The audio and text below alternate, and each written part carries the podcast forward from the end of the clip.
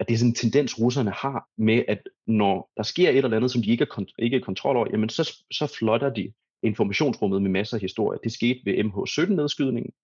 Der var der, jeg tror, der var over 11 sådan meta, sådan overordnede narrativer. Der var næsten 30 narrativer, øh, da Salisbury, øh, da der var et attentat i Salisbury med Sergej Skripal,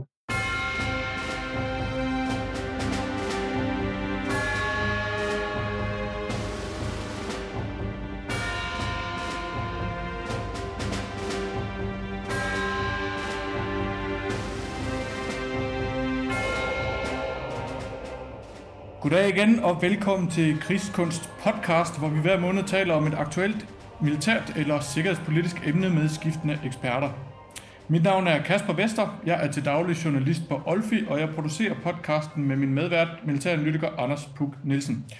I dag har vi besøg af Christian Santos Rasmussen til en samtale om misinformation. Før vi når der til, så skal jeg dog lige huske at nævne, at alle medvirkende alene giver udtryk for deres egne meninger i programmet, og altså ikke taler på vegne af nogen organisation, som de måtte have en forbindelse til.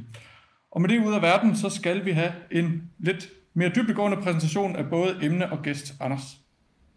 Det skal vi nemlig. Uh, inden for de seneste år, så er misinformation kommet på dagsordenen, og det er noget, som vi alle sammen er nødt til at forholde os til, når vi forsøger at navigere i nyhedsstrømmen øh, på de sociale medier blandt andet.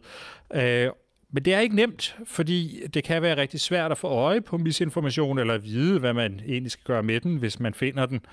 Øhm, og det er et problem, for misinformation er faktisk et våben, som bliver brugt aktivt til at skade vores samfund, og måske endda til at undergrave vores demokrati.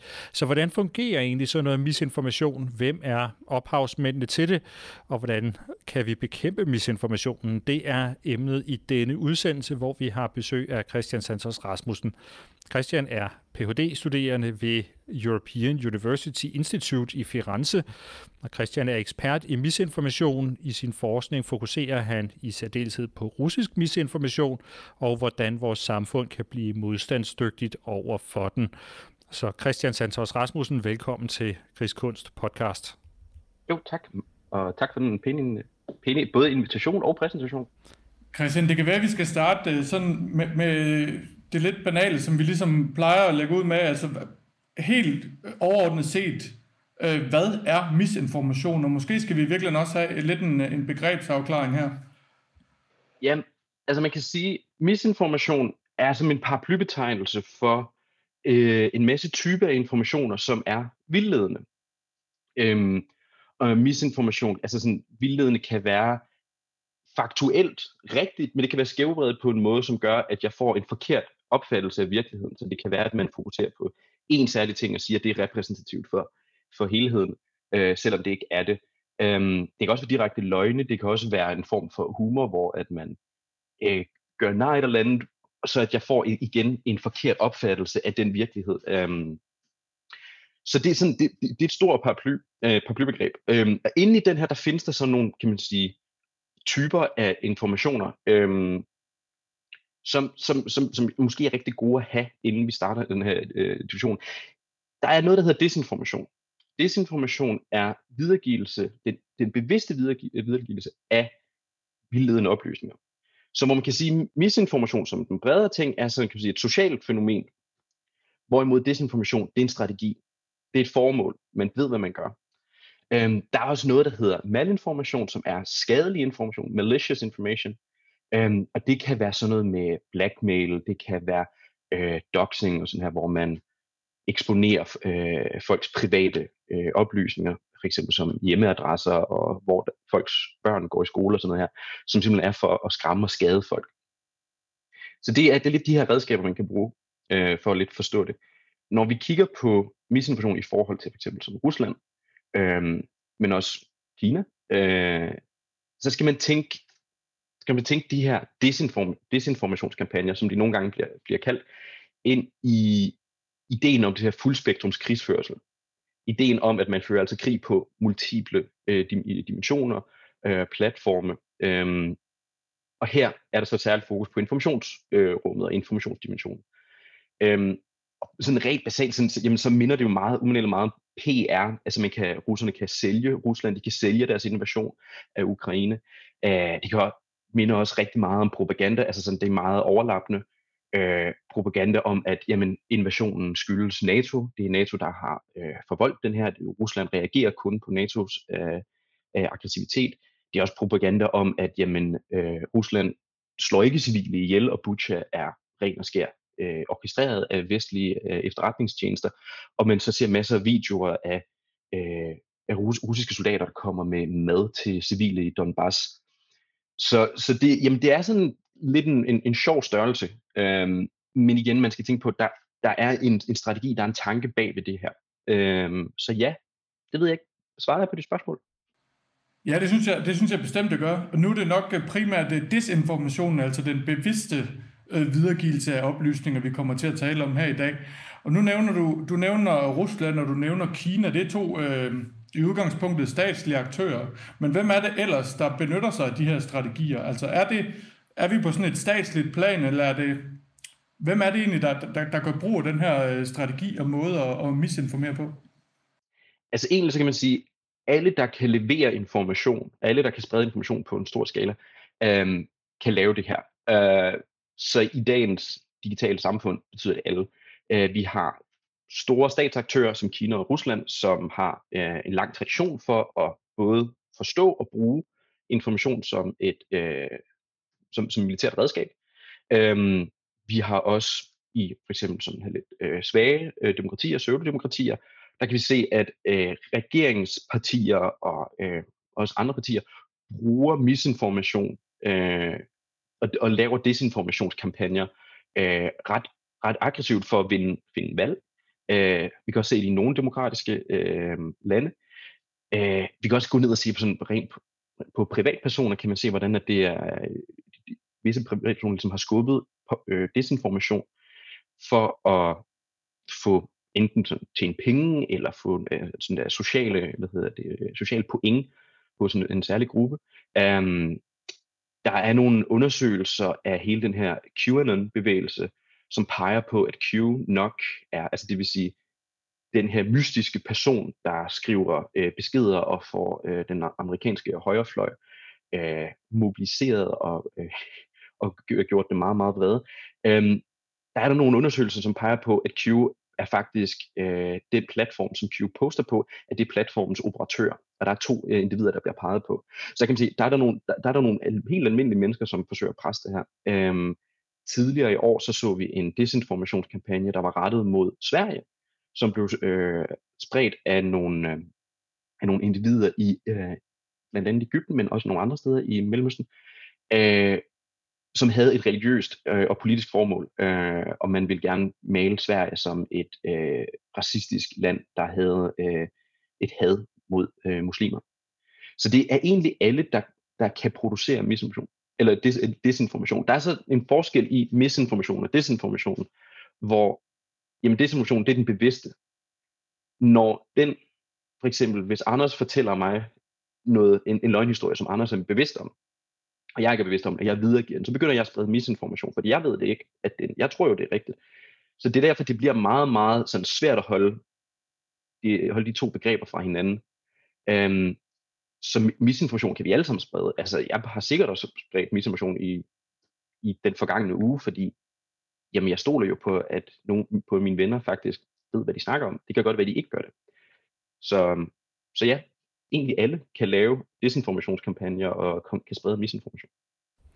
Men er det muligt at lave, så, altså opstille nogle sådan, øh, øh, kategorier af, af misinformation, så sige, altså forskellige måder, som det her kan virke på? Kan man ligesom gruppere det på en eller anden måde? Vi skal tænke på de her kategorier, de her begreber, som redskaber til at give mening i det her. Det er ikke, de er ikke gensidigt ud, ud, uh, udelukkende. Um, så, så ja, vi kan godt bruge dem. Vi skal bare tænke på, at vi, skal, vi bruger dem som idealtyper. Uh, og ikke, ikke som, at det her det er et stykke desinformation uh, in the flesh. Nå, men nu, nu tænk, ja, det jeg også tænker lidt på, det er, altså hvad, øh, hvad formålet er med, øh, med desinformation. For eksempel, der, der kan jo være kæmpe forskel på, øh, om man rent faktisk ønsker at bilde nogen en løgnhistorie ind, eller om man forsøger måske at undergrave tanken om, at der overhovedet findes en sandhed i en eller anden situation. Ikke? Altså på den måde... Øh... øh Fuldstændig. Altså når, når vi kigger lidt på de der sådan, forskellige strategier, som øh, man har man har fundet i forskellige sådan, påvirkningskampagner, så er der sådan noget som, jamen altså flooding, hvilket er, når man spreder en masse selvmodsigende øh, historier og påstande, for nemlig at skabe den tvivl om, jamen hvad er op og ned i det her, Hvor, hvad, hvad er sandhed? Og det var for eksempel noget som, øh, at det er sådan en tendens, russerne har med, at når der sker et eller andet, som de ikke er, kont- ikke er kontrol over, jamen så, så flotter de informationsrummet med masser af historier. Det skete ved MH17-nedskydningen. Der var der, jeg tror, der var over 11 sådan meta, sådan overordnede narrativer. Der var næsten 30 narrativer, øh, da Salisbury, øh, da der var et attentat i Salisbury med Sergej Skripal. Lige da, hvad hedder det, da invasionen ligesom starter, øh, og det ikke går så vanvittigt godt, og russerne også kan, altså invasionen af Ukraine, og russerne også kan mærke, at deres historie og fortælling om, at jamen, vi gør det her, fordi at øh, det nazistiske Kiev-regime slår øh, mennesker, mennesker og civile ihjel i Donbass. Da de ligesom kan mærke, at den her historie, den, den, den fanges ikke rigtigt, og den samles ikke rigtigt op i Vesten, jamen så begynder de at sprede en masse andre historier. Så flotter de igen, og så kommer der historier om, at jamen, invasionen skyldes faktisk et øh, at der var et bio, biologisk øh, fremstillet våben i Kiev, der blev udviklet i et øh, laboratorium syd for Kiev. Sådan så der er sådan en idé om at stille, få os til at øh, stille spørgsmålstegn ved, hvad det egentlig er, der er, altså, en, der er virkeligt, og hvad, hvad er sandhed. Du kan også sådan skubbe særlige narrativer og sige, jamen det er det her, lige præcis det her narrativ, vi rigtig gerne vil have. Og der har man, altså man kan se, de sidste sådan 10-15 år, der har Rusland meget, meget sådan konsistent skubbet historien om, at jamen, NATO er en aggressiv alliance, øhm, som vil Rusland det ondt. Hele Vesten er det, de kalder for russofobisk, øh, altså har en irrationel frygt for alt det, der er russisk. Og den helt store onde øh, skabning i åbenbarelsen, det er, det er USA. Og det er, det er nogle historier, de bliver ved med at presse. Øhm, de har også forsøgt at presse en historie om øh, et russisk åndsfællesskab, som går ud over øh, den russiske, de russiske grænser, hvor at både hvide russerne og ukrainerne er en del af det, og sige, jamen det her det tilhører en, en russisk verden. Så der er sådan nogle særlige narrativer, som bliver, øh, som bliver skubbet. Hvorvidt de her narrativer, hvis de overhovedet skal være effektive, jamen så skal de nemlig trække på noget, der allerede lidt eksisterer øh, ude i det her informationsrum. Så øhm, for eksempel det her øh, historien om, at NATO er ond, kan få lov til at trække lidt på nogle øh, på en anti-imperialisme, der har ligget i øh, lidt latent i den, den øh, europæiske sådan venstrefløj. Man har kunne trække på noget øh, en nationalromantik, der ligger lidt i højrefløjen.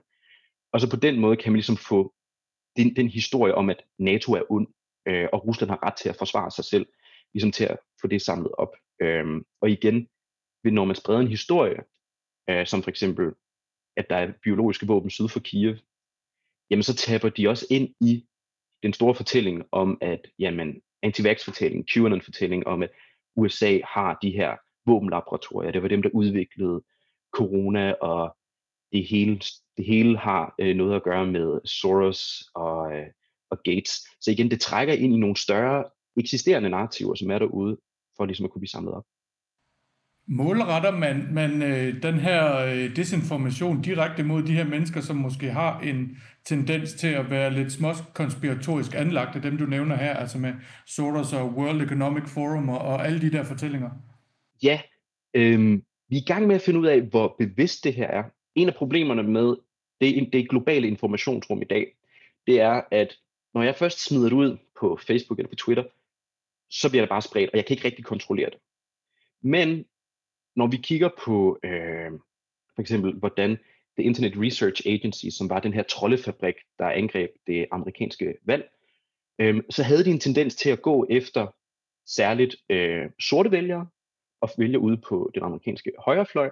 Øh, blandt andet sådan, især sådan Black Lives Matter og Blue Lives Matter øh, bevægelserne, øh, gik man efter for ligesom at få dem til at clashe, og man sørgede for, at de ligesom piskede en stemning op på hver side af hegnet, og så forsøgte man at fjerne hegnet, så de kunne komme øh, fra i kødet på hinanden digitalt.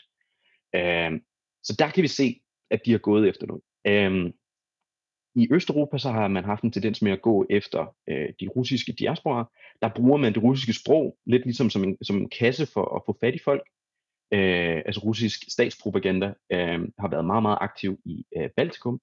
Øh, balterne har været meget, meget vrede over, at russiske statsmedier forsøgt at skabe øh, splid mellem de, øh, de, de, de russiske diaspora og det russiske mindretal, der er der, og så de øh, baltiske stater. Så de, de går efter nogen, der har, for det første føler sig alene, øh, føler sig sådan lidt, lidt, lidt tabt bag vognen af, det, øh, af resten af samfundet, øh, nogen, der er vrede, øh, vrede mod, at man måske bliver ignoreret som russisk mindretal i Baltikum, øh, vrede over, at man føler, en, øh, der er så meget racisme i det amerikanske samfund, vrede over, at man måske ikke har vundet i det her globaliseringshalløj, og at man, øh, man har mistet sit arbejde, så går man efter dem, og man trækker på nogle historier, som de i hvert fald allerede kan lide at høre. Øh, så for eksempel Russia Today har også skrevet en del artikler om The Deep State, som øh, QAnon og mange højrefløjs øh, politikere i USA har, har på og, øh, og, og brugte det i, øh, ja, i deres politik.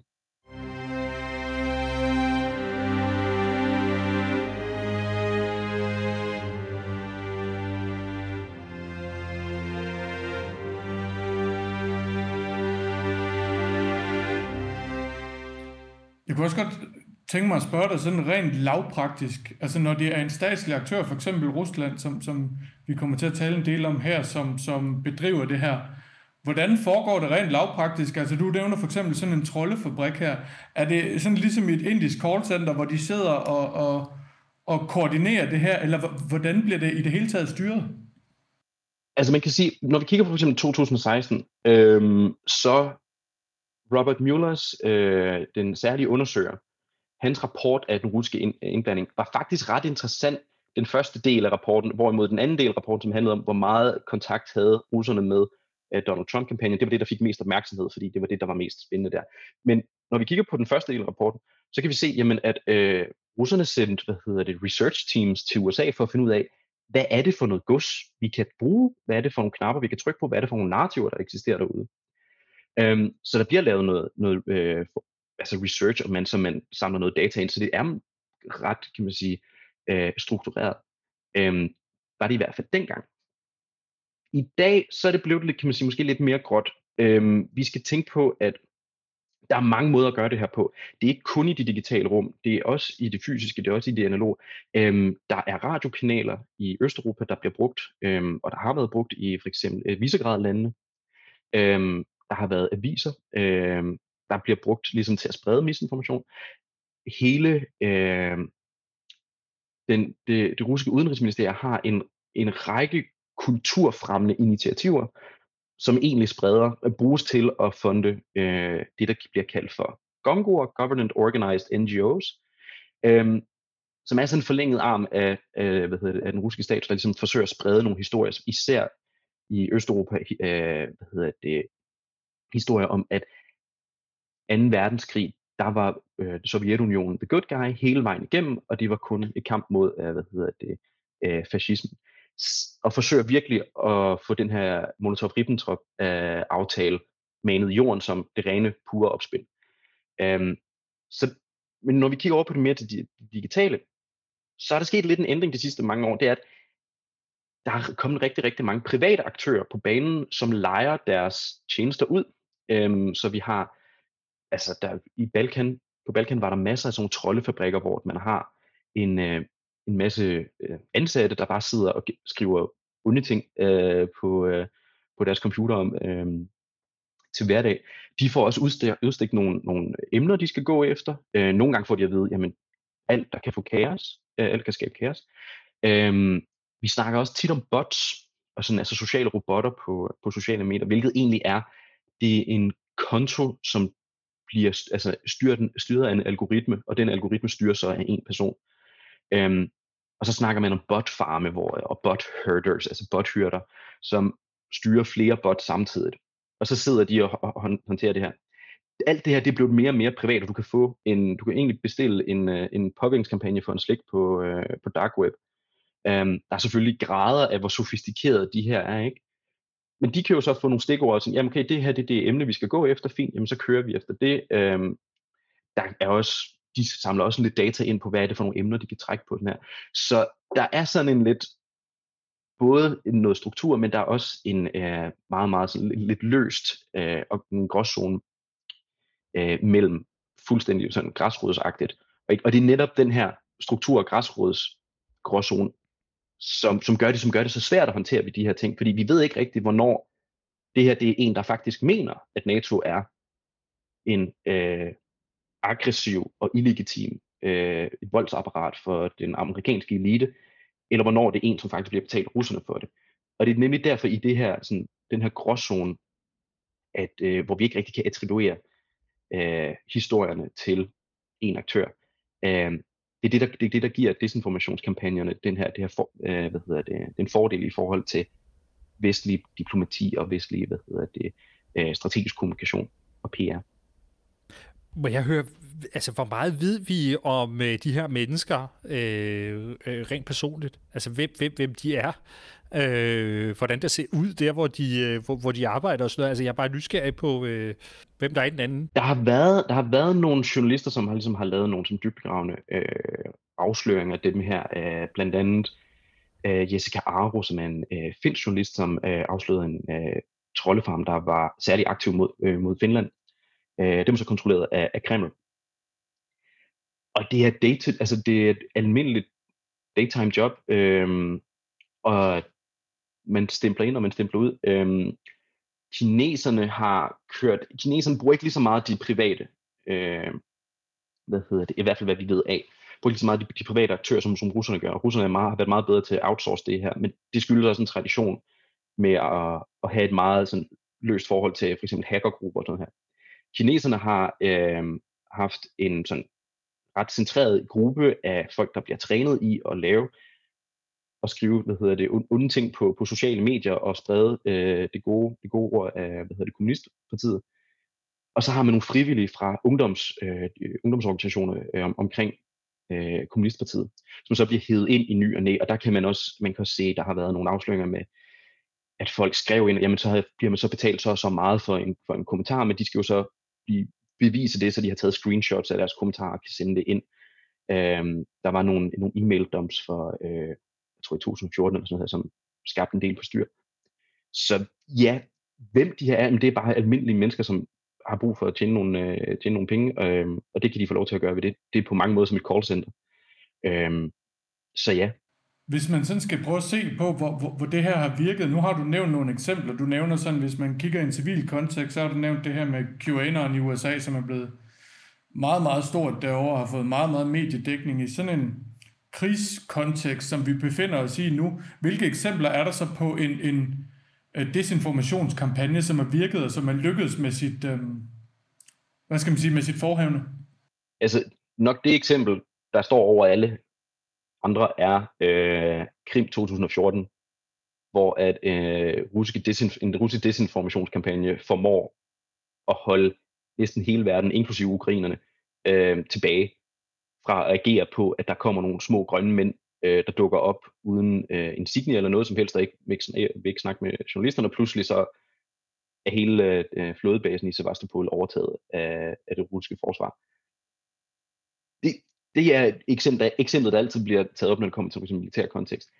En af problemerne med det her, det er, det er rigtig svært at finde ud af, hvorvidt det har haft en effekt. Der er noget anekdotisk viden, øh, og så har vi lidt, lidt akademisk vid, men vi, vi kan ikke rigtig sige, om den her ene kampagne har haft effekt. Og det kan vi ikke, fordi for det første, de her kampagner bliver ofte sat sammen af, øh, det hører mere hjemme, hjemme i efterretningsverdenen, øh, end det egentlig gør. Øh, der, ud i det offentlige. Øh, så målene bliver ikke sat transparente, så vi ved ikke, hvad målene er på de her kampagner. Der er også konkurrerende narrativer, som for eksempel i 2016, så kommer der jo, jamen så forsøger øh, russiske statsaktører at øh, undergrave valget de forsøger at, at, hvad hedder det, at sprede en masse misinformationer omkring Hillary Clinton. Men der var også en historie om, at jamen, Hillary Clinton er nødvendig, fordi ellers så får vi Donald Trump. Så der er et konkurrerende narrativ, så vi ved ikke sådan, hvor meget af det der konkurrerende narrativ har påvirket succesen. Der er også noget med opmærksomhed at gøre. Øhm, i starten, eller ikke i starten, sådan, sådan, sådan tre uger inde i invasionen af Ukraine, der øh, vælger øh, Will Smith og øh, slapper øh, øh, Chris Rock til Oscar. Og så pludselig så er alt vores opmærksomhed der, og der var så mange, der var så vrede over, at vi ikke snakker med om Ukraine, men vi skulle snakke om, at der var der stod to mænd og slog på hinanden øh, på åben skærm. Det har også en betydning, fordi vi ved ikke, okay, jamen at opmærksomheden bliver den henledt, henledt et andet sted hen, og igen så har det også noget at gøre med for, foreksisterende narrativer. Øhm, I 2017 forsøger russiske statsaktører at sprede nogle historier om, at øh, præsidentkandidat Emmanuel Macron er øh, homoseksuel, og at han er sin kone utro. Øhm, og det forsøger de at sprede til, til franskmænd. Og der er der en øh, fransk rapport, der kommer frem til den konklusion, at jamen, det bed ikke særlig meget fast i øh, hos franskmændene, hvilket var mærkeligt, fordi jamen, det havde man jo set i, øh, i Østeuropa, at i Polen så var de her homofobiske anklager ret effektive. Øhm, men rapporten konkluderer, at jamen, det skete ikke, fordi at for franskmændene, så er, det, øhm, så er det ikke så slemt at være sin kone utro, og det er måske heller ikke så slemt at flytte med ho- øh, homoseksualitet. Øhm, så det var ikke rigtigt et issue for dem. Øhm, og igen, det er fordi, der var den historie, den homofobi, den, ikke, den var ikke lige så øh, tilstedeværende i den franske case, som den var måske i den polske eller øh, ungarske case. Så det kommer lidt an på, når vi kigger på sådan, sådan jamen, er der nogle særlige cases, som, som, som skiller sig ud? Jamen, øh, 2016, 2016 øh, der øh, formår en gruppe af de her Internet Research Agency trolde at stable en demonstration i Houston øh, på benene, hvor at en række højrefløjsaktivister dukker op foran en, øh, øh en øh, ikke en koranskole, øh, en moské i Houston, øh, og de dukker op med deres våben. Øh, og når de dukker op, så kan de ikke finde arrangøren, fordi arrangøren sidder, sjovt nok, i St. Petersborg. Så der er der, der, er der simpelthen et, et, et eksempel på, jamen de formåede at få amerikanere frem og, og til at være bevæbnet. Ikke? Øhm, tidligere i år så var der en, øh, en, en desinformationskampagne, som rettede sig mod Sverige. Øh, og igen, det her det var, det var private øh, aktører, det var ikke en, en statsaktør, det var ikke Rusland, men der var en historie, som handlede om, jamen, øh, at de svenske politi og den svenske øh, hvad hedder det, øh, anklagermyndighed øh, stjal børn fra muslimske forældre og kidnappede dem, fik dem i nogle øh, særlige lejre, hvor de skulle øh, tvinges til at spise svinekød, øhm, og der var også nogle øh, pædofilianklager, der blev blandet ind i det. Og det har, har noget at gøre med en lov, som hedder øh, øh, loven om øh, behandling af øh, kriminelle unge, som er blevet brugt til at håndtere ungdomskriminalitet, øh, hvor man simpelthen kan fratage det, øh, de børn øh, og fjerne børn fra deres kriminelle miljø. Og den tvistede de til at skabe så meget palaver i Sverige, at der var demonstrationer øh, foran øh, rådhuse, og at myndigheden i Sverige, øh, der står for nemlig det, det, de kalder det psykologiske forsvar i Sverige, simpelthen øh, gik ud i januar og sagde, at det her det, det er et problem, vi bliver nødt til at gøre noget ved det, fordi de var bange for, at der kunne faktisk komme, folk kunne komme til skade af det. Så der har vi et endnu et eksempel på effekten. Øhm, vi kan også kigge på, altså stormen af Kapitolhøjen er også et godt eksempel på, hvad kan misinformation gøre. Igen, vi ved ikke, om det er Rusland eller om det er Q-bevægelsen, der, der har gjort det her. Rusland har været med til at sprede noget af Q-bevægelsen, men det er ikke fordi, at Rusland kontrollerer Q-bevægelsen. Øh, lige nu øh, kan vi også kigge på, at Italien har haft har været meget, meget modtagelig over for russisk misinformation. Der er flere russiske øh, hvad hedder det, propagandister øh, og øh, altså talspersoner fra Kreml for eksempel, har fået lov til at øh, give nogle, en række interviews i Italien. Og i Italien er der ret stor opbakning til den russiske version af, inv- af deres invasion af Ukraine, den her specielle militære operation, som de kalder den. Så det er den anekdotiske viden. Hvis vi kigger over på den akademiske viden, jamen, så, så kan vi se, at under 2016, og meget af det bygger nemlig på datasættet fra 2016 øh, i USA, det er kontakt med bots fra Internet Research Agency det gjorde, at folk skrev mere aggressivt, de blev mere hårde i tonen. Det gjorde også, at folk gentog de påstande, som de her bots spredte, især hvis de var meget sådan omgivet af de her bots. Øhm, diskursen mellem, hvis, hvis der var en samtale på Facebook eller på Twitter, og de her bots, de begyndte at være der, så blev tonen fra de øvrige øh, den deltagere i diskussionen mere aggressiv, mere hård, mere hård.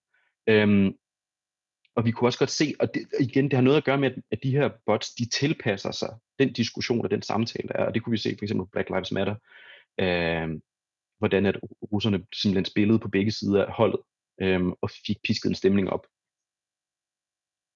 Så det, det, det er et øh, kedeligt måske svar, øh, fordi der er så mange ukendte variable.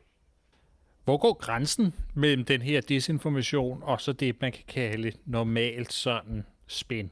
Ikke? Som øh, alle politikere med respekt for sig selv, og øh, jeg skulle sige også øh, øh, alle myndigheder, alle firmaer, de kan godt lide ligesom at, at fremstå selv i et, i et positivt lys, og måske fremhæve nogle, øh, nogle, nogle, nogle ting, som, øh, som får dem selv til at, at se godt ud. Ikke? Altså, hvor går grænsen mellem den her desinformation og så normalt sådan, hvad skal man sige, spin?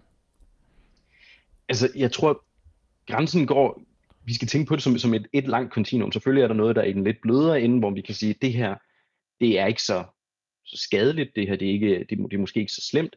Det her over, det er direkte løgn, og det her, eller det her, det er simpelthen så grov en anklage, eller så meget en, en forvridning af fakta, at vi er ude, ude hvor det måske ikke, ikke længere kan, kan være moralsk okay.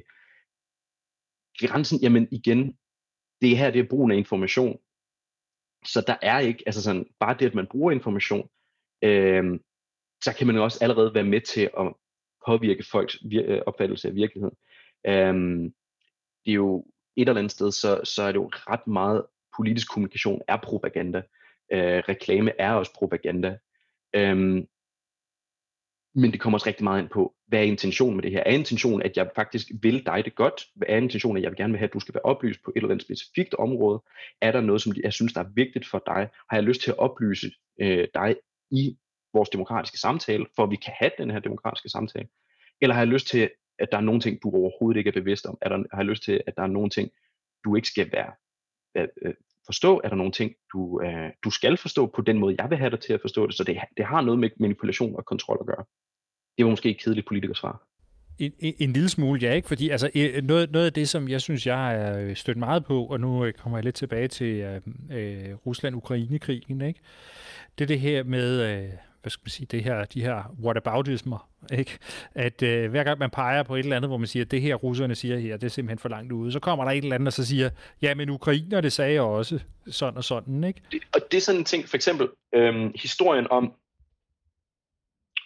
det der sker i Ukraine er forfærdeligt, og så, og det, det, det har øh, russerne, øh, russiske bots brugt meget, meget effektivt, har sagt, jo jo, men øh, hvordan kan det være, at I har et problem med Ukraine, hvis I ikke har et problem med Yemen, eller hvis I ikke har et problem med Syrien?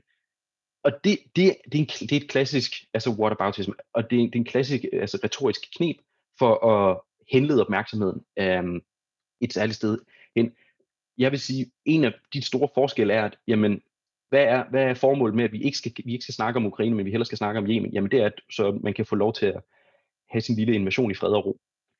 Og så kommer de igen ind, jamen der er nogle ting, som du ikke skal øh, forholde dig til, der er nogle ting, vi ikke skal snakke om.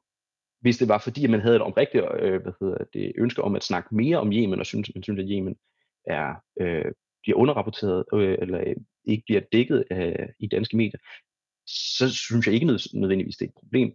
Men det er, det er igen, det er et knep. Og, det er, og igen, det her, det opererer sig ind i sådan en gråzone af, hvornår er det bare almindelig politikersnak, og hvornår er det faktisk et forsøg på at undergrave demokratiet.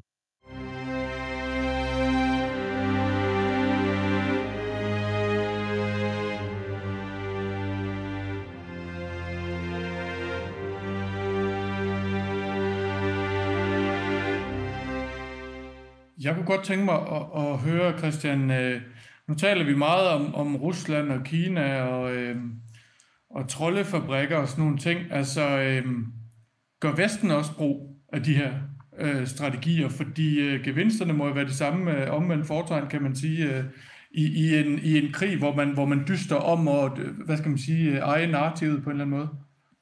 Fuldstændig. Øhm, så, selvfølgelig bruger Vesten også det her. Der er bare en stor forskel i måden, man bruger det på, og hvordan man går til det på. Øhm, jeg vil sige, den, den russiske strategi har været lidt mere løsluppen øhm, end nogle andre ting, vi har set vi skal samtidig huske på, at jamen, masseødelæggelsesvåbnene i Irak, det var en desinformationskampagne, forstået på den måde, at man forsøgte at sprede et særligt narrativ, der muliggjorde en invasion af Irak. Jeg tror, at man har æret sig lige siden blandt de amerikanske efterretningstjenester, at man, man kørte med den historie, fordi det har gjort, at man har ingen troværdighed. Noget, som var ret interessant at se, var i øh, her over jul, kommer både den øh, amerikanske og den britiske efterretnings, øh, efterretningstjenester ud med nogle historier om, at jamen, den her invasion, den kommer lige om lidt. Og det var meget nemt at sige, jo jo, men I sagde også, at der var masseudlæggelsesvåben i Irak. Hvorfor skulle vi stole på jer nu? Og det, det viser igen, at den absolut vigtigste valuta i informationskrigen, det er din troværdighed. Så når man smidt den her ud, så er der ikke særlig mange, der vil lytte til dig. Så den, den, den, det, gjorde, det blev et kæmpe problem for dem at få den her historie ud og få folk til at tro på den. Heldigvis så var der nogle tredjeparter, som kunne sige, det passer faktisk, vi kan se det på nogle på satellitdata, vi kan se det på satellitbillederne her, at den her troppeopbygning, den er der faktisk, og nu kommer der felthospitaler og alt muligt andet. Øhm, så jo, selvfølgelig gør vi det. Jeg vil sige, igen, og det har noget at gøre med, at mit fokus er på, er på Rusland. Jeg er ikke ekspert i, hvad, hvad amerikanske påvirkningskampagner har forsøgt at gøre. Der har været nogle, his, eller, eller franske, eller tyske, eller whatever. Der har været nogen i, i Afrika, hvor at en øh, fransk påvirkningskampagne kom op og toppes med en russisk påvirkningskampagne, hvor de endte bare med at skrive onde beskeder til hinanden på Facebook. Øhm, og de ikke rigtig fik så meget opmærksomhed derudover. Så de, de endte bare med at, ja, at slås på, på Facebook. Og det, det, var, det, det, er, det er lidt, lidt sjovt om, at, at se rapporterne af det. Øhm, selvfølgelig, selvfølgelig bruger vi det. Øhm, jeg tror også, at vi er også et sted hen, hvor vi er med på, du kan ikke fyre en løgn sted hele tiden, fordi du, din troværdighed øh, bliver undergravet. Vi er også bare bedre til det. Det er lidt bedre, og der er mere, altså sådan, igen, politik, politikersnakken er ret effektiv alligevel. Det, og det, har, og det, det adskiller sig stadigvæk fra et, et forsøg på at manipulere folk så drastisk, at de ikke tror, at Butcher skete. Um, øhm, en ting, som jeg synes har været ret spændende at se i, øh, her i øh, hvad hedder det, invasionen af Ukraine, har været, hvordan ukrainerne har imødegået Ruslands øh, informationskrig. Og det er, at de har, de har formået at skabe en meget, meget stærk fortælling, som både kan holde til en, en faktuel, altså at udviklingen på, på, øh, hvad hedder det, på slagmarken ændrer sig, øhm, men de kan også bakke den op med fakta, og det er deres David øh, mod Goliath-fortælling. Og den har de kunne trække på rigtig, rigtig meget. De har været meget effektive i at faktisk dominere vores forståelse af den her krig. At det har været effektivt, fordi at noget af det, de siger, faktisk passer. Øhm, men der har været nogle gange, hvor de har været lidt for, øh, for hurtige. Øhm, hvis I kan huske, så i starten af krigen, så var der 13 sømænd, der bliver totalt bombet og i, på øh, Snake Island, hvis der er nogen, der, der kan det, russi, øh, det, det ukrainske navn, for det, så må de rigtig gerne sige det. Det kan jeg ikke. Øh, jeg kan ikke udtale det. Men de her 13 soldater, de bliver, de, de bliver massakreret og bliver dræbt, og de bliver øh, sat op til helte, øh, får en heldestatus, fordi de sagde til den her øh, russiske kampskib, Russian warship, go fuck yourself. Og det blev et motto. Problemet var bare, at de var ikke døde. De var taget til fange, og efterfølgende så havde man et lidt forklaringsproblem med, hvordan kan det være, at vi har sat dem op på den her pedestal, og nu er de tilbage, og de er i live. Der var rigtig mange, der købte den første udgave øh, og rigtig mange faktatjekker, som købte den første udgave, som det øh, ukrainske, øh, det ukrainske forsvarsministerie fik lov til at sætte. Det er lidt problematisk. Der har også været et forsøg på øhm, at beskrive, jamen, at invasionen har så stor opbakning blandt alle russere, at vi skal, vi skal trykke på alle sanktionsknapperne, fordi det er lige meget, de alle sammen er for den. Øh, det ukrainske kulturinformationsministerie øh, udgav nogle, nogle pamfletter, øh, som de havde øh, lavet på baggrund af en meningsmåling, de havde lavet i øh, Rusland, hvor de fik frem, at det var 86 procent af de rus- russerne, som faktisk støttede op om invasionen. Problemet er, når du kigger på, for det første, øh, måden de samler data ind, øh, de ringer til folk, de ringer til folk i et diktatur, hvor man er meget, meget bange for at have de forkerte holdninger. De stiller spørgsmålene på en, på en ret øh, vejledende måde, som gør, at jamen, det her det var meget manipuleret med data det var desinformation, fordi de vidste, at de havde brug for at skabe den her fortælling om, at jamen, opbakning er faktisk massiv i, øh, i Rusland til den her invasion, så vi bliver nødt til at, at sanktionere den. Så ukrainerne har også brugt desinformation. Deres desinformation har bare været bedre. Jeg kunne, godt, jeg kunne godt tænke mig lige ganske kort at vende tilbage til, til udgangspunktet for spørgsmålet, det her med, med, med vestlig desinformation, fordi du nævner den her fortælling om masseødelæggelsesvåben i Irak forud for, for invasionen i 2013 som et eksempel. Men det handler jo i vid udstrækning om at overbevise sine allierede om, at, at de var her, så, vi, så man kunne gå ind i, i Irak. Har man eksempler på, at, at vestlige øh, stater har brugt desinformation sådan offensivt mod for eksempel Rusland, som vi lige nu ser Rusland blande sig sådan i det, i det sociale mediebillede i Vesten? Igen, fordi at jeg fokuserer mere på, på, hvad Rusland gør, så er jeg ikke så skarp i de andre. Der har været, altså, øhm, der er en bog af Rory McCormack, som øh, kom ud for ikke så lang tid siden, som, nej, Rory Cormack, øhm, som simpelthen går igennem britisk øh, desinformations øh, historie, og hvordan de har brugt den til øh, blandt andet øh, under, under Franco i Spanien, øh, og også skabe en form for opbakning, en britisk, pro-britisk bevægelse øh, omkring øh, Gibraltar, øh, som jo øh, er britisk ejet, de har været aktive, og de har brugt det her, og britterne har haft en meget, meget god øh, tradition tilbage fra øh, Første Verdenskrig i at bruge propaganda. Så der er der en gennemgang af masser af forskellige historier. Der er også, hvad hedder det, øh, under den kolde krig, er der masser af historier om, hvordan CIA forsøgte at sprede misinfor, øh, misinformation og desinformation mod russerne. Øh, men i nyere tid, så det har ikke været, der har ikke været et særligt fokus på det. Øh, det har også været en, en idé om, at man ikke rigtig havde brug for det, fordi der var ikke længere en, øh, en, en stor øh, rød fjende i øst at kæmpe imod. Øh, russerne har, har bare holdt den her tradition ved, ved live, og de har været, øh, brugt den og blevet ved med at bruge den, hvorimod vi er skal, skaleret ned. Så svar skyldigt. Jeg ved ikke, Kasper, man kan jo vel sige, altså hvis man kigger på øh, amerikansk indrigspolitik, for eksempel, så synes jeg, så er der, der masser af eksempler på, øh, øh, hvordan de amerikanske partier øh, bruger misinformation mod hinanden, for eksempel. Så det er jo ikke sådan, så at øh, vi i Vesten i hvert fald ikke. Men det var der, også... der har også været, hvad hedder det, eksempler i øh, under, hvad hedder det, øh, parlamentsvalget i, øh, hvad hedder det, i England her, den sidste gang, så var øh, de, eng, øh, de britiske Tories, altså de konservative, de satte deres officielle Twitter-konto om og ændrede den, så det så ud som om, at det var et faktatjekkende medie. Og så begyndte de at lave ikke faktatjek, men simpelthen bare blåstemple sine egne kommentarer til en partilederdebat. Det er klassisk brug af desinformation. Øhm, så domestisk set, altså der, der bliver det brugt tit. Øhm, så, så ja, og vestlige, vestlige aktører har brugt det helt klart.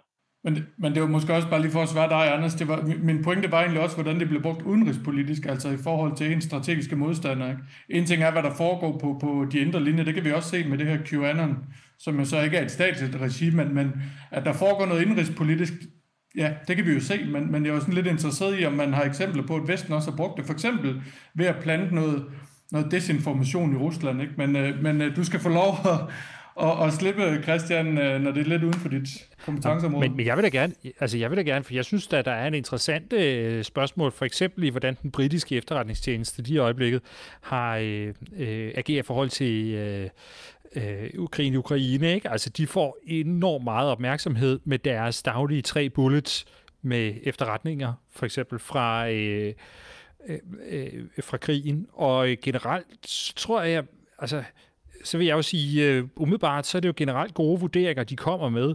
Men man må også bare sige, at de er altså meget, meget selektivt udvalgt. Ikke? Altså, uh, det er nogle meget nøje udvalgte budskaber, som hver eneste dag kommer frem på den måde og bliver citeret over hele verden. Men der, der kan vi også se, at der er en lidt en, en forskel mellem at sige, jamen, Butcher eksisterer ikke, det er bare ikke en ting, det er ren og skær staged, og så at cherrypicke fakta ud, som passer i en, ind i en eller anden fortælling om, at Ukraine er for det første kan modstå øh, invasionen, og de er dygtige, og de øh, tager imod. Øh, britterne har været rigtig, rigtig dygtige til at få lov til at sætte sig i den, den øh, køre sig i stilling. Øh, de startede også med nogle anklager, øh, jeg tror det var i december, som åbenbart, der var noget, øh, der var en, jeg tror, der var en artikel i The Guardian, som kom frem til, at den var måske udviklet af en eller anden praktikant. Altså, det, det her, det, det er ikke nødvendigvis fuldstændig vandtæt, men britterne har været meget, meget proaktive og været meget, meget aktiv i, i det her. Og der tror jeg, der er, der er ved at være et skifte nu, hvor vi går fra at have været meget, meget reak- altså responsiv på en des- desinformationskampagne fra Rusland til at være meget mere proaktiv og sige, okay, vi bliver nødt til at, at udvikle et narrativ os selv, og så skubbe det narrativ mere og mere aggressivt, end førhen, hvor vi bare har reageret på dem. Så, så selvfølgelig, øh, selvfølgelig bliver det her brugt. Øhm, jeg tror, i, i rus, russisk optik, og især altså den russiske sikkerhedselites optik, så er hver eneste øh, artikel omkring menneskerettighedsbrud øh, i Tjetjenien, eller i Rusland bare generelt, et eksempel på informationskrigsførsel. Tilbage i, øh, hvad hedder det, i 14 eller 13, der kommer øh, Valery øh, Gerasimov øh, ud med en analyse, øh, som desværre bliver kaldt for Gerasimov-doktrinen efterfølgende, selvom det overhovedet ikke er en doktrin. Men han laver en analyse af, hvordan går Vesten i krig, og det gør han på baggrund af Libyen-konflikten. Og en af de vigtige lærdom, han tager, trækker for den, det er, at jamen, Vesten forbereder et informationsrum for at legitimere invasionen af, eller hvad hedder det, øh, øh, øh bumpningen af Libyen, hvor vi sender vores øh, kampfly derned for at øh, bombe Gaddafi. Og der ligger den igen væk, jamen det er fordi, at Vesten er god til at sætte den globale agenda, nyhedsagenda, øhm, og de ser jo ikke den store forskel mellem for eksempel BBC, CNN og MI6 og CIA. Så, så i deres optik, jamen, så bliver de jo angrebet af informationskampagner og, øh, desinformationskampagner hele tiden. Men det har jo også noget at gøre med, at vi har en fri presse, og det har de ikke. Ja, og, og der siger du noget, som jeg synes er rigtig interessant, det her med den frie presse, ikke? fordi øh, jeg kunne godt tænke mig, at vi, vi, vi stille og roligt begynder at komme over i noget med, hvad kan vi gøre ved det her? Øh, hvordan, hvordan modgår man i virkeligheden øh, desinformation? Og, og jeg tænker, at en fri presse er en af, en af de vigtige ingredienser i det. Men, men, men hvad tænker du? Øhm, man kan sige, at der er nogle for sådan forskellige niveauer, man kan gå på. Når det kommer til den frie presse, så skal man være med på, jamen den frie, for det første skal den frie presse oplyse os om ting. Øhm, jeg følger ikke særlig meget med i sri lankansk indrigspolitik, men fordi at der er en presse, som kan fortælle mig, at jamen, der har været demonstrationer, der har, øh, de har stormet præsidentpaladset, så har jeg en sådan minimum lidt viden om, hvad der foregår lige nu, og de gør mig opmærksom på det. Så hvis jeg pludselig møder noget information om, at ah, men det her det, det er overhovedet ikke sket, så ved, kan jeg godt se, at det her er noget misinformation. Så de spiller rigtig god, en meget vigtig rolle for simpelthen at sætte og være referencepunkt for vores viden, for alle, vores alles fælles viden. De er også mega vigtige for at være tredjeparts uh, verifiers af påstande. Og igen, da amerikanerne og britterne kommer ud med nogle, med nogle påstande om, at jamen, russerne er, er lige ved at invadere øh, Ukraine, så var der ikke nogen, der købte den, før der var nogen, en tredje part, der kom ind og sagde, det giver faktisk mening, når vi kigger på satellitbillederne. Det giver noget legitimitet, så de er mega vigtige på, på, øh, på den måde. Øhm, hvis vi går sådan lidt, hak lidt længere ned og så kigger på, hvad individer gør, jamen, så handler det, det handler om kritisk tænkning, det handler om kildekritik, men det handler også om kildekritik, og få, det, få den simpelthen altså, opdateret til en digital tidsalder. Den her idé om, at hvis du har multiple forskellige kilder, som er uafhængigt af hinanden, kan bekræfte den samme historie. Den passer bare ikke særlig godt i et digitalt rum, hvor at jeg kan skabe de der 10 forskellige kilder på en eftermiddag, og få det til at se nogenlunde fint ud. Så vi skal være mere opmærksom på det. Vi skal også være opmærksom på, hvordan algoritmer fungerer sådan her. Bare på individniveau. Vi skal også være med på, at jamen, igen, det her det trækker på nogle eksisterende fortællinger, det trækker på nogle eksisterende følelser. Så for eksempel, øhm, for ikke så lang tid siden her i Danmark, der havde vi et, øh, et øh, skyderi i Fields, i shoppingcenteret Fields, og der blev spredt en masse historier om, hvad årsagen var til det, den her Fields. Den officielle forklaring fra både politiet og øh, ja, ja, politiet var, det er en øh, psykisk syg mand, der er øh, gået i gang. Der var også rigtig mange andre, som sagde, at det her det er et, øh, det er et hvidt øh, supremacist øh, terrorangreb, og det er politiet og medierne, de forsøger at dække over det her ved at sige, at han er psykisk syg, fordi så kan man holde sine hvad hedder det, øh, nazistiske brødre ligesom beskyttet. Den fortælling trækker på en allerede eksisterende fortælling om, at jamen, Danmark er et racistisk land, Danmark er hvad hedder det, øh, gennemkorrupt, øhm, racismen er stukket så meget af. Der skal man være med på, okay, bare fordi jeg sidder og måske har de følelser, så gør det ikke ens betydende med, at den påstand er rigtigt. Det, det blev delt ret, ret øh, vidt og bredt i Danmark, øh, også uden for Danmark, men det gør det ikke sandt. Så igen, man skal, sådan, man skal tjekke sine følelser, man skal tjekke sine egne overbevisninger, og så skal man bare være kildekritisk på en digital måde. Det er, jeg synes, det er ret interessant, du nævner det her, det her fieldskyderi, fordi min næste spørgsmål vil egentlig være, hvordan ruster man ligesom herre fra Danmark til at gennemskue det her? I forbindelse med Fields for eksempel, du siger, det blev delt vidt og bredt, og der var jo også øh, forskere og, og og folk i universitetsmiljøet, der delte det her, altså hvis, hvis de enten hopper på det, eller er med til at sprede den her desinformation, hvordan skal man så kunne øh, gennemskue det ud ved øh, kakkelbordene, for nu at sige det sådan lidt karikeret? Det er, det er mega svært at navigere i det her, specielt når det er et område, man ikke ved særlig meget om, og det er derfor, det er så vigtigt, at eksperterne er overvågne, og at der er nogle eksperter, som ikke lader øh, sine følelser løbe afsted med sig, og er sikre på, hvad de gør. Eksperter har sådan tre meget, meget vigtige egenskaber. For det første har de en sådan særlig viden, som gør, at jamen, vi stoler på dem, fordi de har den her viden, de ved en masse ting, de kan fortælle, og de kan oplyse os.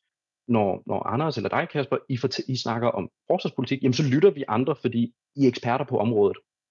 For det andet, det, det, I har tillid. I har vores tillid. Det er derfor, vi lytter til jer for, i, den, for den første omgang. Og så har I øh, folk, der lytter til jer, et reach. De der tre ting, hvis man lader den blive shanghajet af misinformation eller af, af desinformationsaktører, så er man lidt, kan man sige, hvis det er desinformation, en nyttig idiot, øh, misinformation, så er det en stor, stor del af problemet. Det er, det er virkelig vigtigt, at man er med på, hvad er det, jeg siger, hvad er det, jeg kommer ud med som ekspert, fordi det legitimerer, det verificerer rigtig meget for, mange, for rigtig, rigtig mange andre. Så eksperten skal være meget mere opmærksom på det, og man skal også være sådan lidt opmærksom på måden, man går ud og imødegår de her ting. Øhm, fordi det at imødegå noget, der begynder du også sådan, sådan at snakke om det, så giver du også det mere, øh, hvad hedder det, eksponering. Øhm, det, det bliver kaldt for Barbara Streisand-effekten. Vi har forsøgt øh, at, at, at male noget i jorden, så popper det op igen. Bare meget vildere næste gang. Man skal være, så det, det er en opregning at sige, okay, er det her så gralt, at jeg er nødt til at gå ud og sige noget imod det her, øhm, eller er det noget, der kan øh, ligge? For her fra Danmark, der er det nemlig mega vigtigt, at vi har nogle eksperter, som kan bruge som, som markører i det her informationsrum. Som regel, når folk spørger mig sådan, hvad, hvad, hvad kan man gøre som individ? Det er kildkritik, og det er at tjekke sine egne følelser, og vise og sige, okay, jamen, hvorfor skulle politiet dække over det her, og er politiet virkelig så gennemracistisk, som det her vil, vil, vil, vil, vil indikere? Hvis jeg ikke køber de to præmisser, jamen, så, hvad hedder det, så, så må jeg nok så at sige, at det, det, det passer nok ikke. Man skal lave noget, man skal tænke kritisk, kig på kilderne, kig på påstanden. Er, er, er det noget, man kan acceptere? Er, er det her en, en troværdig kilde, eller er det et meget, meget mystisk øh, hvad hedder det, medie fra Italien? Så, så, skal jeg, så skal jeg være lidt mere skeptisk over for det. Er det nogen, der har set det her, eller hvordan er det? Så det er sådan lidt mere, kan man sige, herre fra Danmark-agtigt. Jeg vil snakke lidt om sådan eksperterne, øh, for at svare på, på andre spørgsmål, hvad man sådan kan gøre sådan mere bredt. Hvis vi går op på et samfundsniveau, så skal vi tænke, okay, hvad er det egentlig, der sker? Jamen det er, i USA, der var det øh, Black Lives Matter-bevægelsen, det var racespørgsmål, der bliver udnyttet. I, hvad hedder det, øh, i Baltikum, der er det øh, den russiske diasporas his, historiske, etniske, øh, også socioøkonomiske glidninger med, med, med, med de, de baltiske stater, som der bliver udnyttet. I Sverige så var det en øh, fremmedgørelse af, af muslimer, der bliver udnyttet til at sprede desinformation. Så vi skal tænke, okay, hvad kan vi gøre for, at de ting ikke kan udnyttes mere? Hvordan kan vi sørge for, at man har tillid blandt de mennesker? At det er et større, større arbejde, øh, men det gælder, det er så vigtigt at have tilliden hos de mennesker, så når man går ud og siger, det er faktisk det her, der skete, jamen så stoler vi på det. I Danmark har vi en mega høj tillid til vores politi, øh, og vi har en mega høj tillid til vores regering. Det så vi under corona, øh, og hvordan at, jamen, vi, vi lyttede faktisk på, øh, på hvad hedder det, hvad, hvad regeringen sagde. Jeg har, jeg har boet i, i Italien de, de sidste to år. Det var ikke altid, at den samme tillid fandtes dernede, og det var et problem. Så det, man skal ligesom fokusere på de her, øh, på, på at bygge mere tillid, og så før ligesom tænke, at man kan nægte desinformationsaktører nogle kløfter og udnytte. Så skal man også kigge på platformen. De sociale medier skal være mere transparente. De skal både være transparente for dig som individ, når du er på den, så du kan gå ind og sige, okay, jamen, den her, den her gruppe, jeg kigger på, har den skiftet navn 4-5 gange de, den sidste uge? Hvornår er den blev lavet? Hvordan, så jeg kan få noget mere information omkring den her kilde. Øhm, de skal også give mere adgang for eksempel til, øh, til forskere, så at vi kan komme ind og faktisk se på, hvad er det, den her algoritme egentlig gør ved mennesker? Øhm, hvad er det, hvordan øh, promoverer særlige øh, informationer? Overholder de de ting, de lover og sådan her? Det er også noget, vi skal have kigget mere på. Hvis vi kigger over på, sådan, hvad, hvad myndigheder kan gøre, og hvad, hvad regeringer gør, så er det at have klar og tydelig kommunikation. Jeg synes, den danske regering gjorde et rigtig, rigtig godt arbejde under, under corona med klar kommunikation. Øh, der har været nogle, nogle krøller efterfølgende, som har, som har gjort, at tilliden er tabt.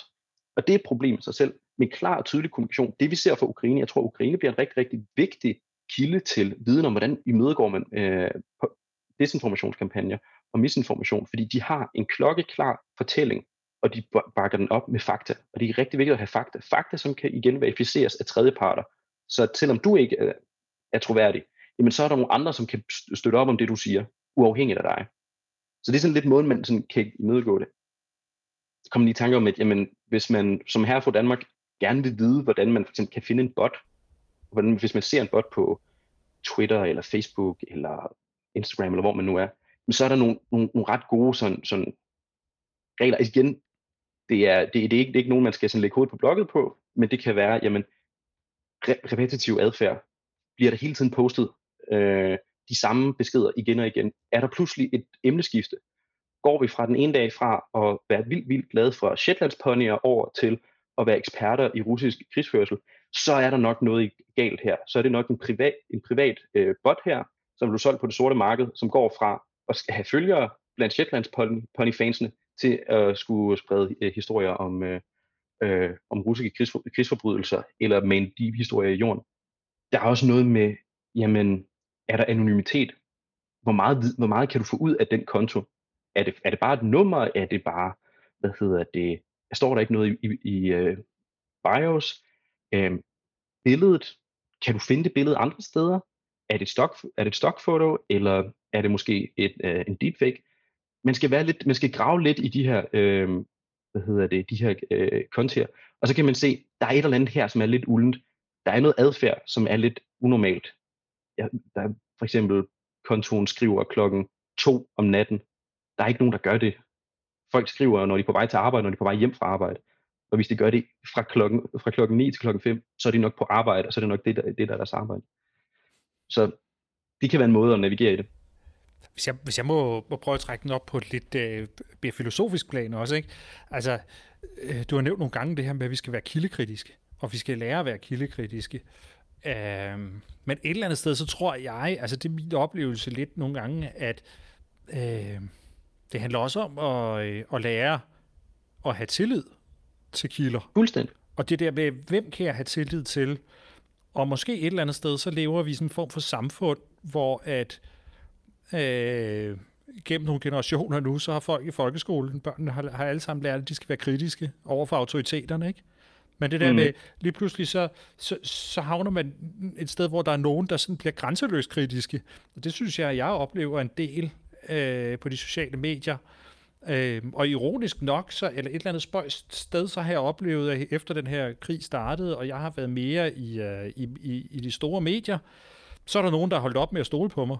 Fordi at øh, hvis jeg har været i medierne, så må, øh, øh, så, så må det jo være løgn, det jeg siger.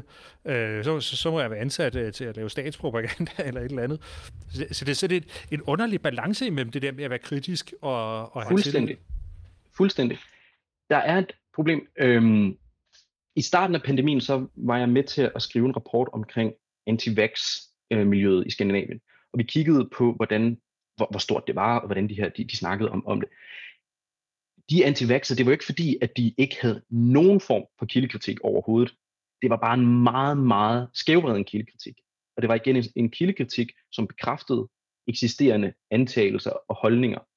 Så hvis min holdning er, jamen jeg ikke kan stole på staten, så er det ikke god kildekritik at bare acceptere alle historier, hvor, som som under, underbygger den påstand.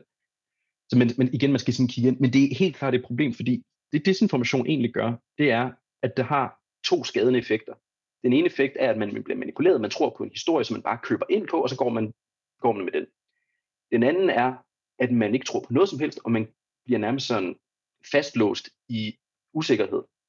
Det var ifølge nogen lidt, hvad der skete i, øh, på Krim i 2014, at man ikke vidste, hvad der var, der skete, jamen så ville man ikke gøre noget. Og man ville i hvert fald ikke stole på efterretningstjenesterne, som lige havde lukket en ind i en krig i, i Irak. Så derfor, det skulle vi ikke. Men hvad skulle man så gøre? Så der var i sådan mangel af handling. Og det igen, altså desinformationskampagnerne har også til effekt både at mobilisere, men også demobilisere. Og sørge for, at folk ikke handler, og folk faktisk handler på noget. Så det er helt klart, det er en balancegang mellem de to.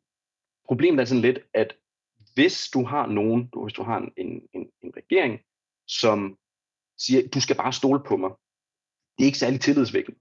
De bliver nødt til at åbne op, og de bliver nødt til at lade os kigge det igennem og bruge vores kildekritik og sige, okay, jamen, okay, det her det giver faktisk mening jeg kan faktisk godt stole på dig, så skal jeg nok følge med i øh, og gøre, hvad du siger. Så, så det er vigtigt, og det er derfor, at tilliden er så vigtig at have. Hvis du ikke har tiden, jamen så har du altså usikkerhed, og du har mangel af, af, af, af respons på noget som helst, fordi at, jamen, det, er jo, det er alt som kunne jo være løgn.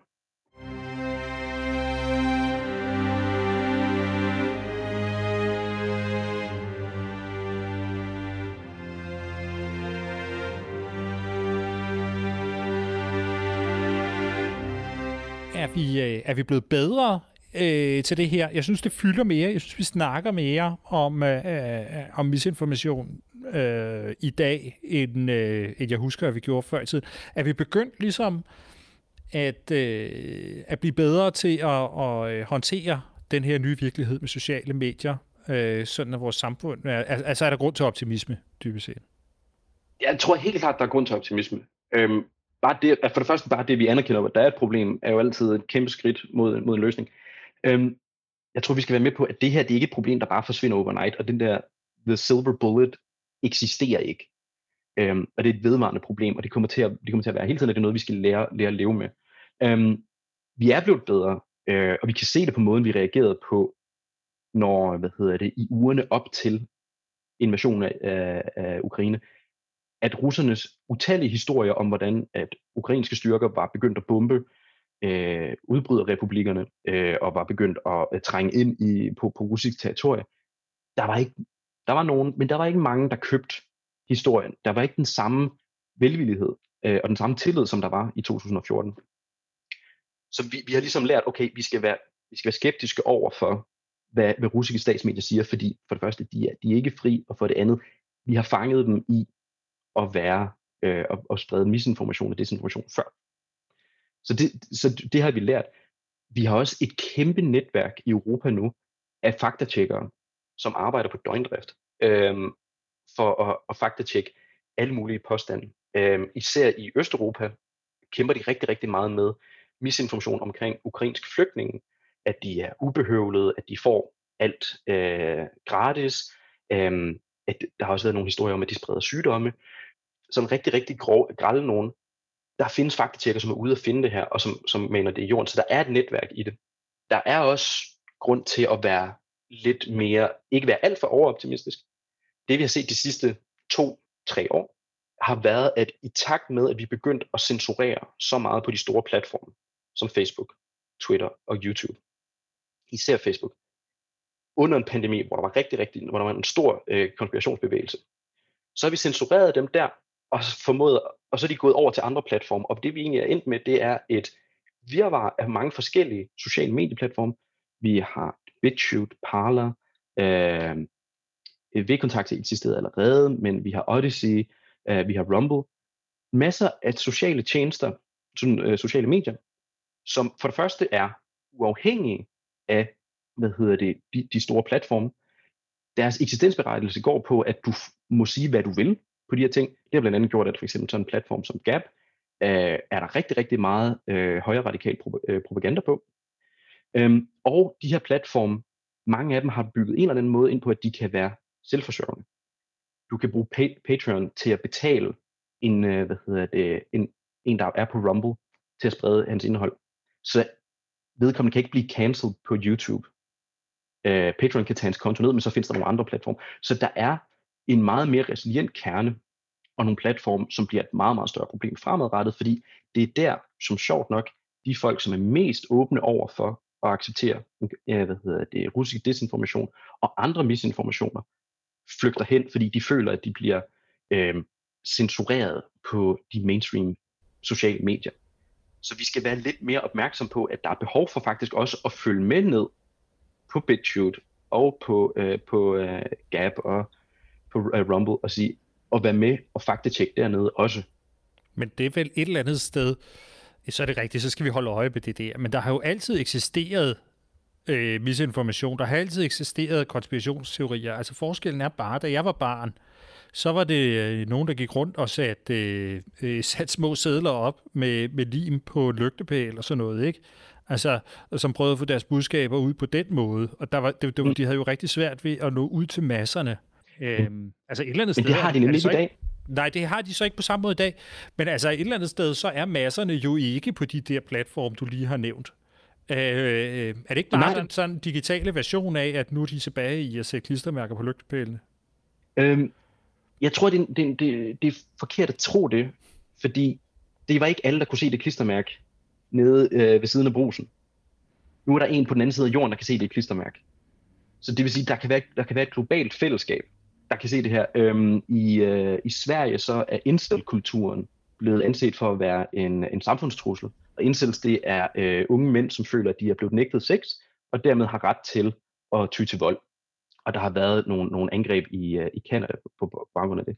Så vi er på vej hen, at der er nogle radikaliserede grupper, som kommer derover på de platforme, hvor den her disinformation og misinformation får lov til at spredes.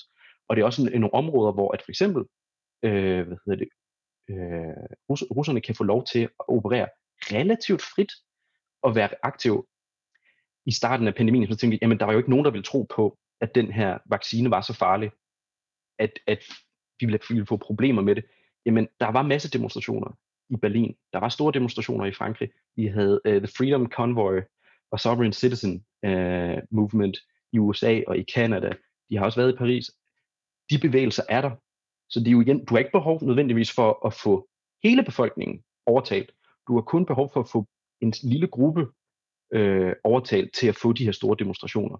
Altså lille forstået på den måde, at det udgør en lille andel af, af befolkningen. Ikke? Men det er de folk, som er særlig øh, modtagelige over for det. Mm. Så selvom de ikke når ud til rigtig, altså de store masser, så er det stadig stort nok til at være et, et, et netværk, der er meget større end det med de klistermærker fra, ja. øh, fra gamle dage. Der var en, en, øh, en, en amerikansk officer, sagde engang til mig, at jamen, a few determined good men, det er alt, hvad han havde brug for.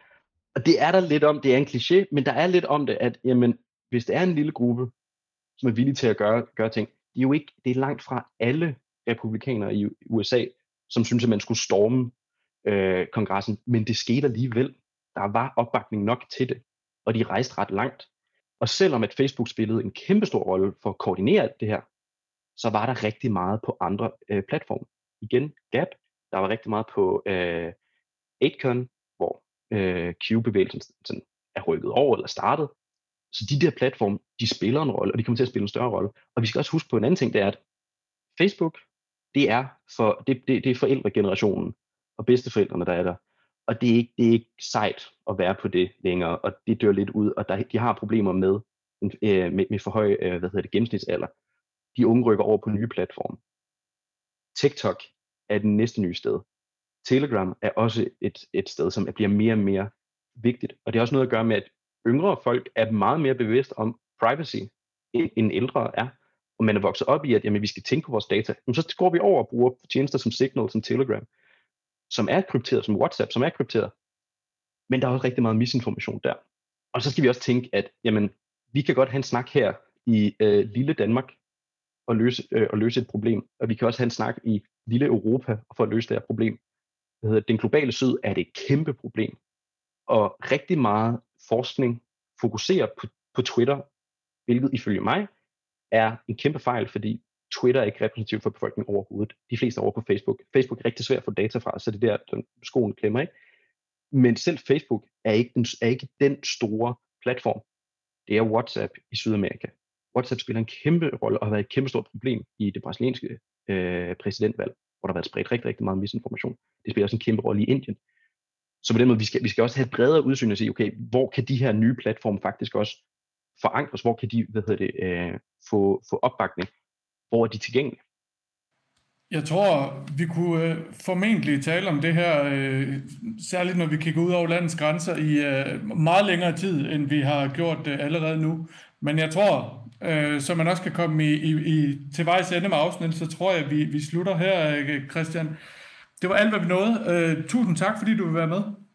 Tusind tak, for at jeg måtte. Og til jer, der lytter med derude, hvis I ikke allerede abonnerer på Kristkunst podcast, så kan I gøre det ved at gå ind på kristkunst.dk og finde det link, som passer til jeres foretrukne afspiller. Vi udkommer en gang om måneden, og hver gang er det med en ny samtale om et aktuelt militært emne. På genhør.